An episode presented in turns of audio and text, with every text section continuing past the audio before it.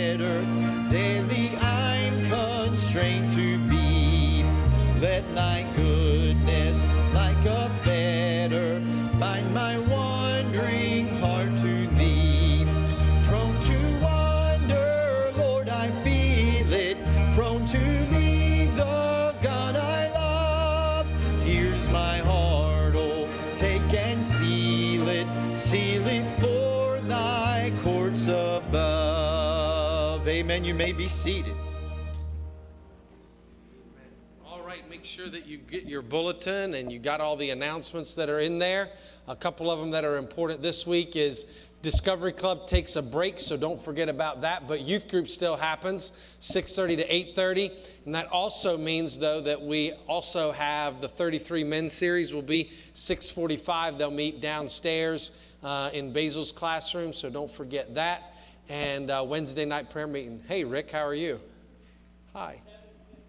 7:15. Okay. All right. So you got an extra half hour to eat your dinner and then get over here on uh, Tuesday night. There you go. Wednesday night is our midweek service. Don't forget that. And cantata. Don't forget directly after will be cantata practice, and we praise the Lord for that. All right. If we could have our ushers come for our Sunday evening tithes and offerings. Amen.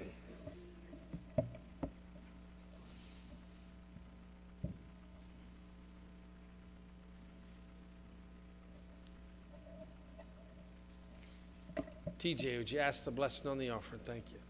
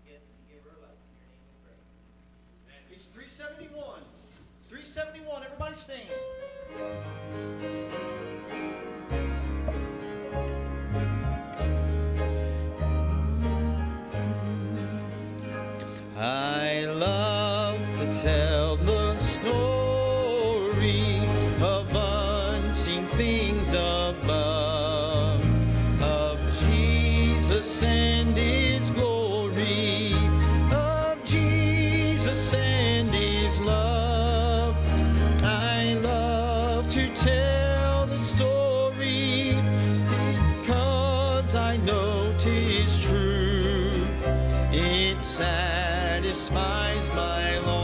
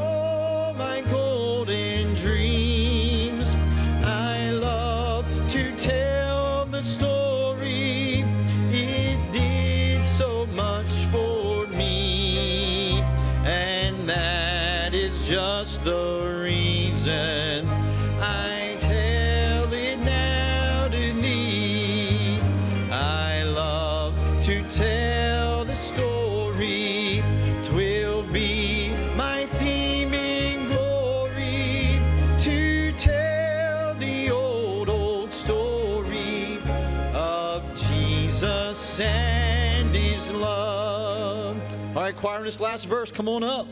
I love to tell the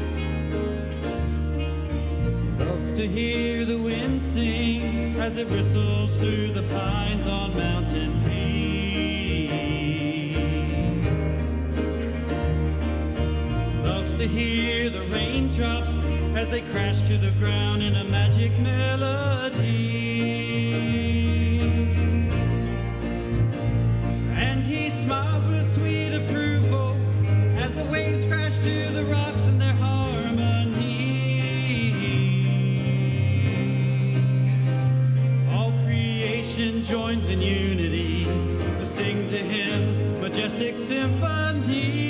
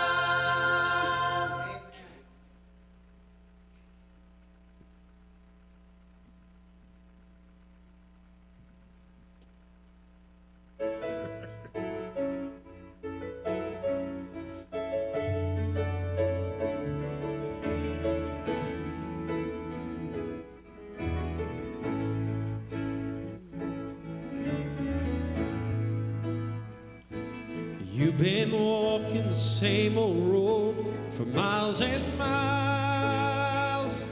You've been hearing the same old voice tell the same old lies. If you're trying to fill the same old holes inside, there's a better life. There's a better life if you've got.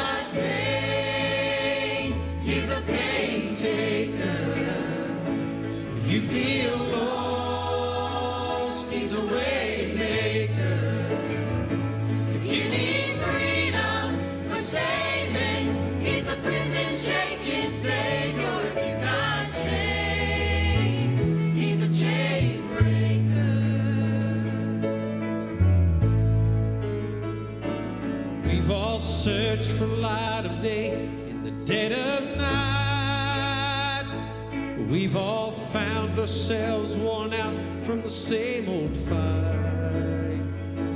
We've all run to things we know that just ain't right. And there's a better life, there's a better life.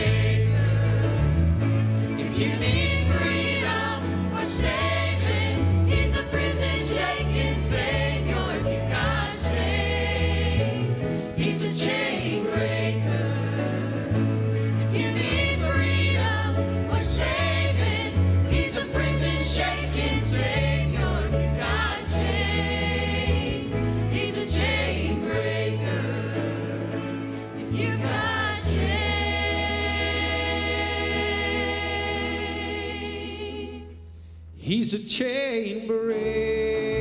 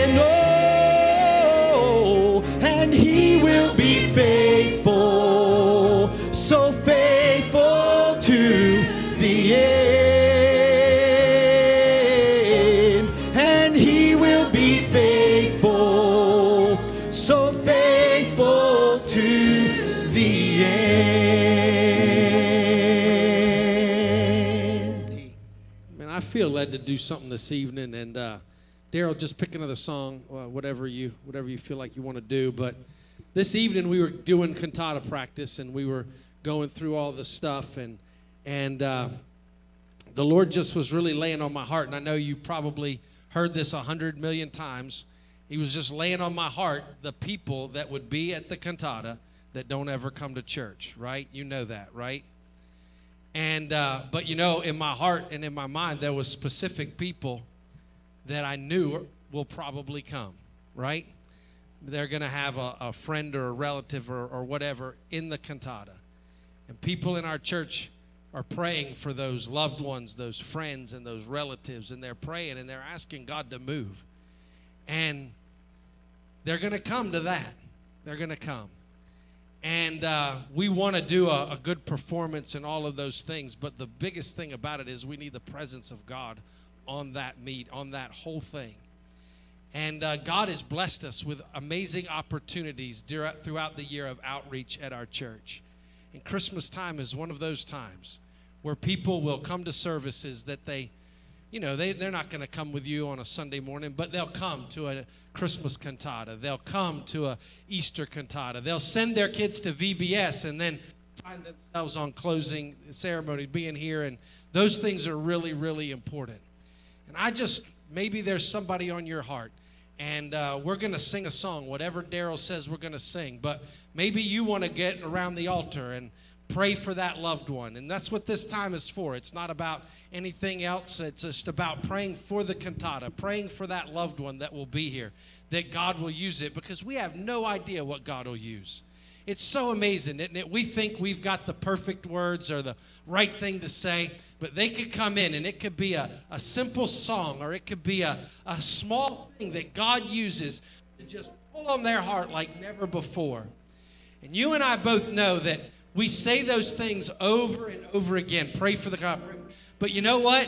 You need to get somebody on your heart so that God will break your heart about that person that you're pl- praying for. Because that's when this whole Christian thing becomes, starts to be real different. When you personally met the Savior, amen? Yeah, when He personally met you and He became your personal Savior, and now it needs to be personal about somebody that you want to see get saved and you want the gospel to impact their life. So, Daryl, whatever we're going to sing, this is an opportunity. And I know, but it's just a kind of a call tonight to let's pray for this cantata and what God will do in it.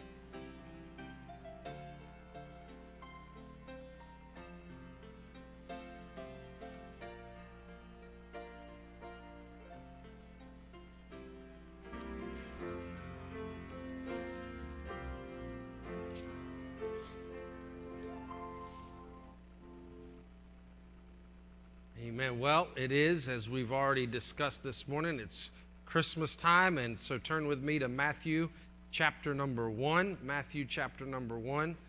And I got a couple Christmas sermons that I want to preach throughout the Christmas season, taking a break from the book of Acts on Sunday mornings. And then, praise the Lord, on uh, Wednesday nights, we just finished the book of Romans. And uh, somebody asked me the other day, well, where are you going to go next? And uh, I said, I don't know. I don't know. We'll find out when we get there. Amen. But uh, no, I've actually got quite a few things that the Lord's putting on my heart for that. But tonight we're going to focus in on a few things about Christmas and uh, just make, uh, just get some uh, ideas. Basically, what I want to do is take a look at some of the prophecies. It's something that's been done many times, but maybe just in a, I don't know, every time we look at them, we're going to find new things. We're going to see things that, that touch our heart, and I want to do that. And I wanted to start here in Matthew chapter number one, and I wanted to read verse number 16. If you would stand with me this evening as we read Matthew chapter 1 and verse number 16. And the Bible says, And Jacob begot Joseph, the husband of Mary, of whom was born Jesus, who is called Christ. Let's pray. Dear Heavenly Father, thank you so much for the opportunity to open up your word tonight, to preach from your word, and to just consider the things that are just so important to us. Dear Lord, we enjoy meditating on the birth of our Lord and Savior. We enjoy meditating on what it means that God has come to dwell with us. Dear God, we have just been in awe as we've uh, studied these scriptures and looked at them. And dear Lord, what is true and what is amazing is we talk about it all the time. And Jesus fulfilled every prophecy. Well, it's because he is the Messiah. He is the King of Kings and Lord of Lords. He is the Savior of the world. And so, dear God, we are just thankful that we can keep proclaiming that and help us this Christmas season, dear God, to preach Jesus wherever we go. In Christ's wonderful name we pray. Amen. All right, as I've been going through the book of Acts, really what kind of brought my heart and my mind to doing this this Christmas season is as I kept going through the book of Acts, I would see how the disciples had a very specific pattern in how they presented the gospel in a new town. And when they would go to a new town, you're pretty familiar with it because I've already been preaching through the book of Acts. But the first place that they would go is to the synagogue, and they would share with those people in the synagogue how that this man, Jesus, is the Messiah. That would be their mode of preaching it. And what is wonderful when you read throughout those scriptures, you'll see that they will bring to those people and they'll say, Look, you need to look at the Old Testament scriptures, and they will prove to you that this man, Jesus, whom you crucified and whom you put to death, that God has raised him from the dead, and he is indeed the Messiah. And if you remember in the book of Acts, the Bible says that at the church at Berea that they were more noble than the others because they actually studied the scriptures and found those things to be true themselves. Remember that? And so they said, "We're hearing what you're saying. We studied the scriptures and they're right. Jesus has been spoken of in the Old Testament. Then I was reading about Apollos there in the, in the book of Acts, and Apollos was studied, and Apollos was learned, and he was versed in the Old Testament.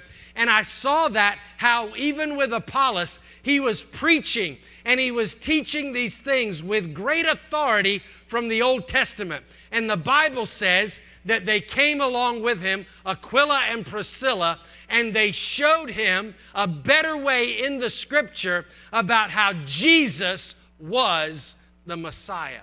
And that was absolutely beautiful. And I thought, wouldn't it have been marvelous for an Old Testament uh, Jew who understands the scriptures and understands the, the promises of the Messiah for his eyes to be open and his heart to be melted as he sees the Word of God coming to life in front of him as this man, Jesus Christ?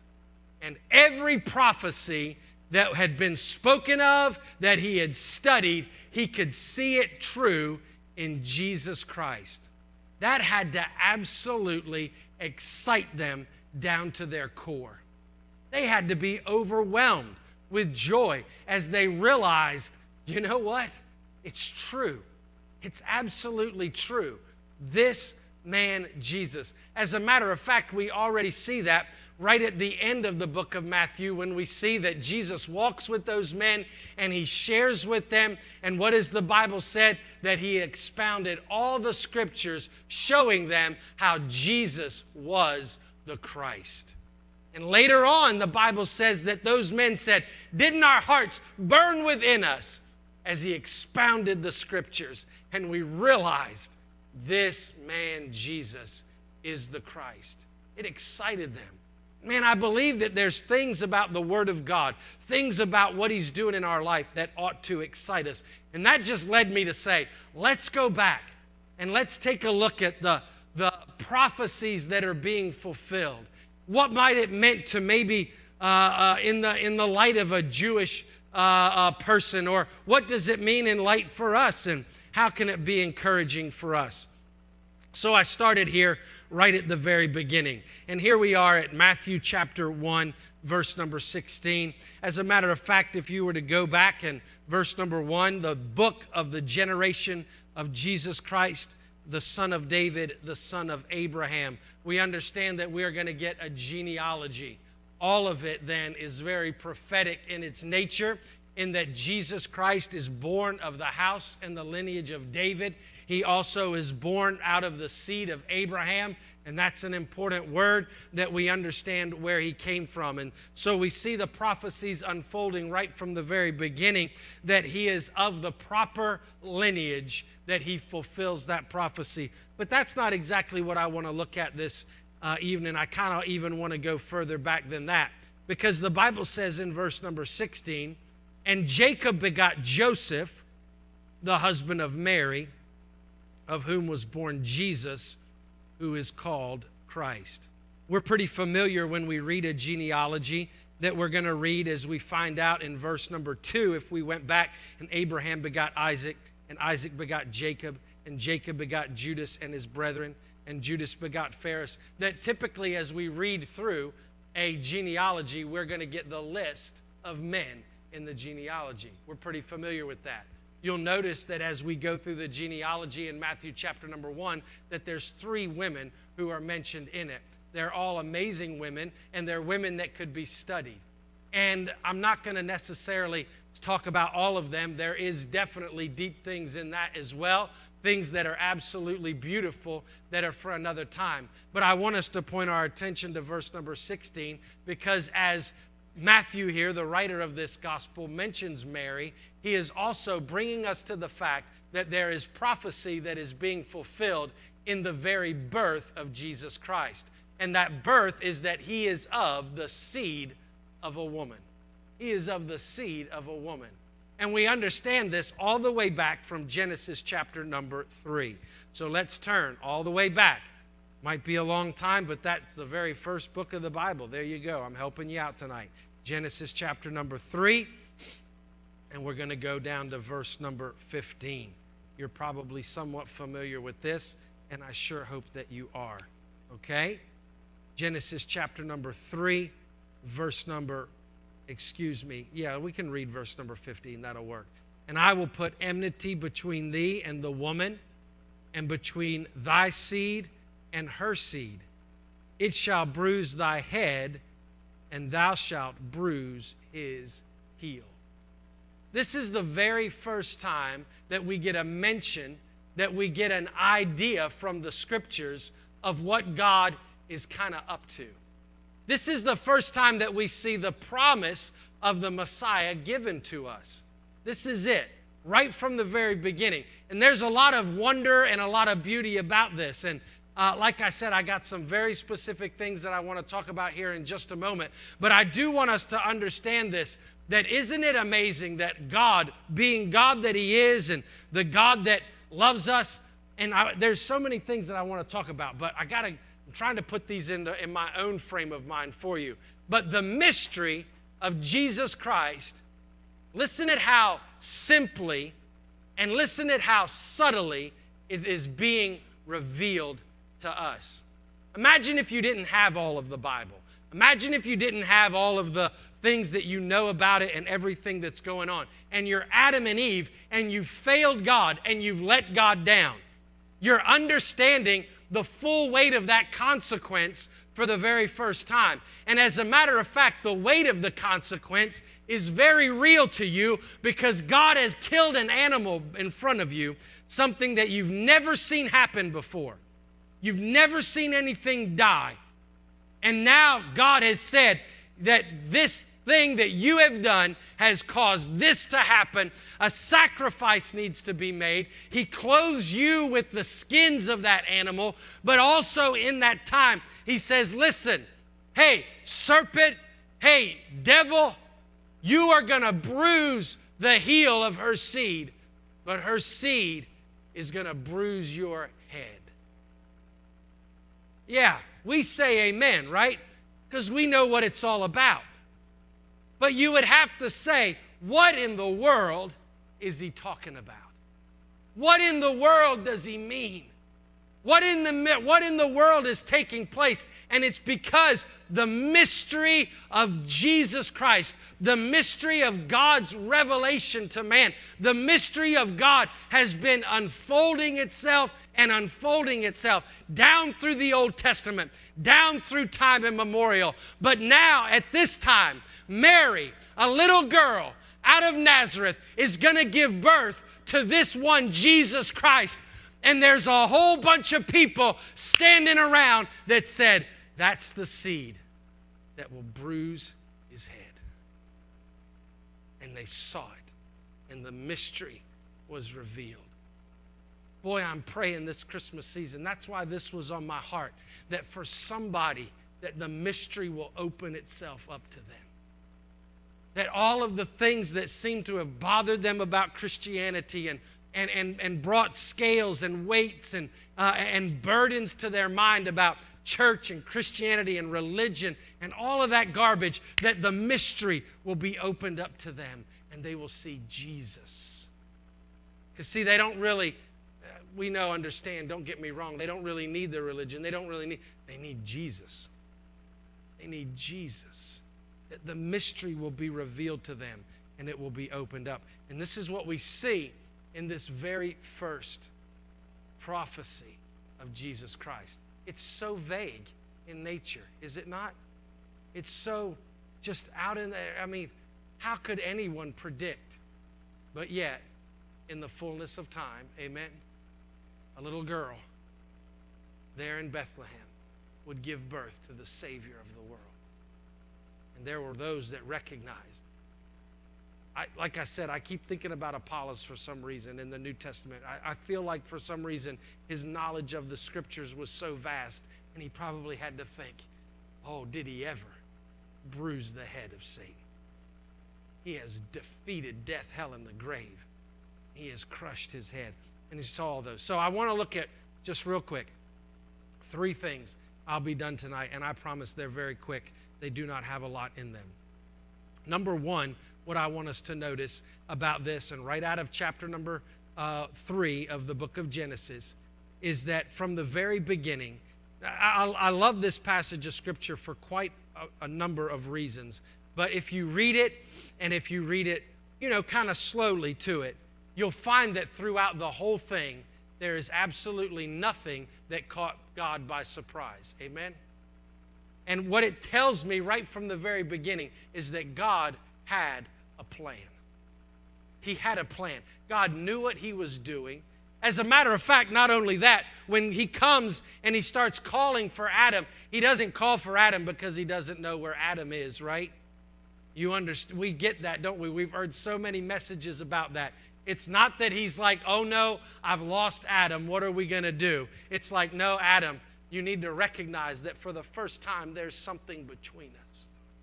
There's a distance. And God sets it up right from the very beginning. And He just starts taking care of business, doesn't He? And He goes, Listen, because of this, listen, man, you're going to have to work You're going to have to toil by the sweat of your brow. There's going to be a different response to everything in this life. And it's not going to be easy, but you're going to have to work. But that work will have reward, and that work will have joy. That work will show you and lead you to an understanding of even what Jesus Christ Himself will do for you because it wasn't easy what Christ did for us. Amen. But man, I'm thankful that He did the work. Amen goes right there. I'm thankful that God set out and He had a plan. And right from the beginning, He showed it. And then He said to the woman, Listen, it's going to be through the travail of birth that you're going to bring forth children. It's going to be through this hardship that you bring forth these children. And isn't it amazing? And again, it reveals to us that the greatest uh, horrors and the greatest trials of life and the greatest difficulties are often the things that bring into our life the greatest joy. And he endured the cross, despising the shame, for the joy that was set before him. That there would be new life in Jesus Christ. And then he says to the serpent that you'll crawl on your belly and all of those things. He had a plan. He had a plan right from the very beginning. Number two, I'm going to move quickly because this one might take a little bit longer, and it's kind of where I want to put a little bit of my time. The other thing about this that I notice about this passage of Scripture that he says, I will put enmity between the woman and between thy seed and her seed, and it shall bruise thy head, and thou shalt bruise his heel. There's something interesting that I find when we look at this. I want you to go back to Genesis chapter number one, okay? Go back with me to Genesis chapter number one. And let's take a look into verse number 10. Verse number 10. I kept rattling that word around, seed, in my mind, thinking about the fact that Mary gives birth to this child. His seed was of the Holy Ghost, and that's what he was born of. But I want you to remember, and this stuck in my mind, and I don't know why, I, I guess it's the Lord. But if we go back to verse number 10 of Genesis chapter number 1, watch this. And God called the dry land earth. And you remember, God is creating the heavens and the earth. And we believe in this literally. We've been doing some preaching on that, and it's good preaching. Amen. And God called the dry land earth, and the gathering together of the waters called he seas. And God saw that it was good. Now, watch this. And God said, Let the earth bring forth grass the herb yielding seed, and the fruit tree yielding fruit after his kind, whose seed is in itself upon the earth, and it was so.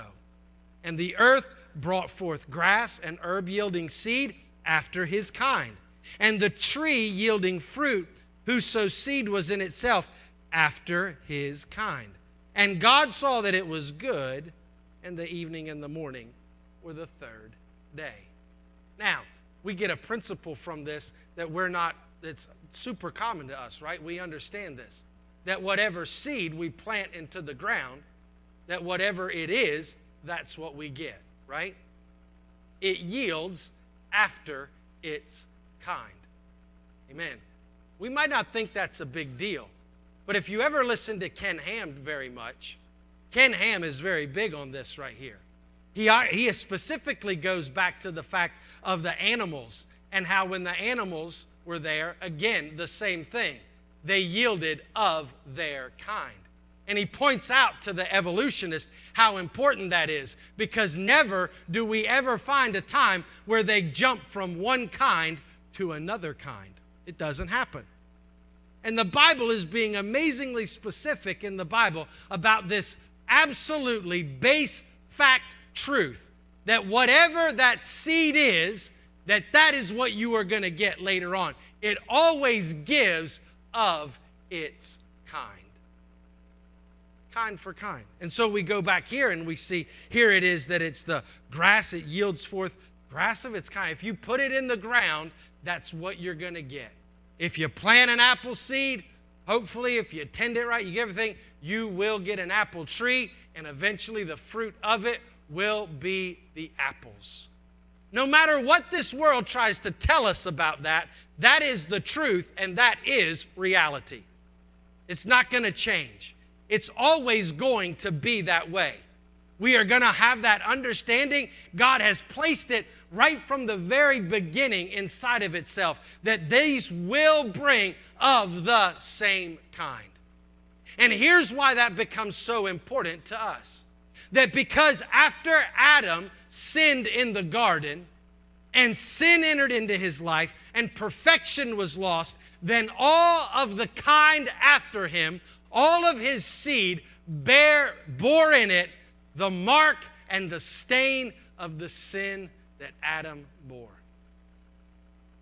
That kind bore seed of its kind. It's just the way that it was. There's no breaking it. It doesn't matter. And Paul goes through it so much that we already looked at in the book of Romans that if you sow to the flesh, you will reap to the flesh. If you put into the flesh, you're going to get the flesh. And unfortunately, we were sown in sin in our parents, and we were born in sin by our parents. That seed of sin has been in us from the very beginning, from Adam and Eve. But, but, correct, right? Here comes Jesus, born of a woman, but his seed was of the Holy Ghost. He was born of spirit. He was born of divinity. And He said, Oh man, think about all those verses that are going through there. And, and, uh, and the angel comes and tells Mary and says, Don't be afraid. Then he tells Joseph, Don't be afraid for what God has done, for this, this child that is within her. It's of the Holy Ghost, it is of divine seed. And when he was born of divinity, he was broken for us. Amen. Man, I, I just think that it's so amazing when we follow that out and look at it. He was broken for us. He was placed in the ground. He rose up the third day. And now, anyone who once can be born again of new seed, of divine seed. What a prophecy that's being revealed to us. When we wandered in our in our aimlessness and when we wandered in our sin and when we were just without hope of anything, that guess what? Somebody told us about Jesus. And a divine seed was planted in our hearts. This is what I'm talking about this Christmas season. Boy, I want this divine seed to be planted into hearts, that they would receive it and that God would do a miraculous work. It's a miracle every time that it happens. And then lastly, so seed brings forth of its kind. Seed brings forth of its kind. And then number three, without a doubt, there's no way around this. And this is simple. I really know it is, but I felt like the Lord have it. Seed is hope. Seed is hope. From the very simplest of things, of the child that plants the tomato plant you know, in the sunbox in their window, when they put that in there, they are hoping, right, to see it grow and watch a tomato come from it. It is absolutely, without a doubt, the essence of what hope is. And God, in His wonderful foreknowledge and the beauty that He is, allows us to experience small things of hope, all the way, like I could say, to the farmer that goes out and is looking with hope and with, and with joy at what God will bring him of a harvest at the end of the year. We also go out and are planting these seeds, and God has showed us a little bit of what it means to hope and to rejoice in that hope. And now we are looking for the greatest harvest that we could ever reap, and that is a harvest of souls. Look into the fields, they're white unto harvest. Jesus wasn't talking about the literal fields, was he? No. He said, I'm looking for fishers of men. I'm looking for someone that will go out and with hope plant the seed of the gospel of Jesus Christ. So I got two questions for you as I finish. Here we see our amazing prophecy fulfilled. God had a plan. Seed brings forth of its kind, and seed is hope. Let me ask you this evening what kind of seed are you? Is the divinity of God living inside of you? Is eternal life yours to claim? And let me ask you this do you have hope? Let me ask it to you in a real specific way. Do you have hope when you share the gospel with someone that he will give an increase? Remember what he said that if we'll have faith, but the size of a mustard, he would remove mountains. Let's pray full of faith and full of, full of hope this Christmas season for those that we long to see, that God would let that seed do something great in their heart and in their life. Every head bowed, every eye closed. Daryl, come around. Get us a song of invitations. Dear Heavenly Father, it has been good to be in your house today. We're thankful for the Word of God. We're thankful for its power, and we pray that you'd use it in our hearts and life. Dear God, as we think about those men who heard for the first time the prophecies of Jesus Christ, and as they stacked them up with Jesus, and their heart had to be filled with joy and wonder, dear God, help us to maintain that same joy and wonder as we speak of how the divine came made his place in our life, and as we share the gospel with those that need it. Dear God, we love you. We love your book. We pray that you'd use it. In, a, in your wonderful name we pray. Amen. As we stand and When I see the sunrise in the morning, when I